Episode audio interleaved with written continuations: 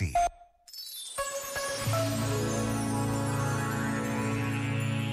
Uma coisa é termos vozes internas que dizem isto ou aquilo, outra coisa é dar-lhes palco e passar-lhes o microfone. Enquanto nos mantemos adormecidos, qualquer voz interna pode tomar o poder e a nossa vontade faz-nos então sentir, ver e fazer como ela sente, vê e faz. Mas ela é apenas uma de entre muitas outras vozes. A disciplina mental é receber cada voz e ajudá-la a encontrar o seu lugar.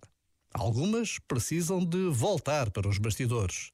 Outras merecem palco, microfone e até um foco de luz exclusivo a realçar.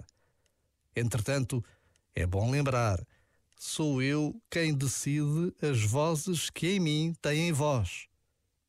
Já agora, vale a pena pensar nisto. Este momento está disponível em podcast no site e na app.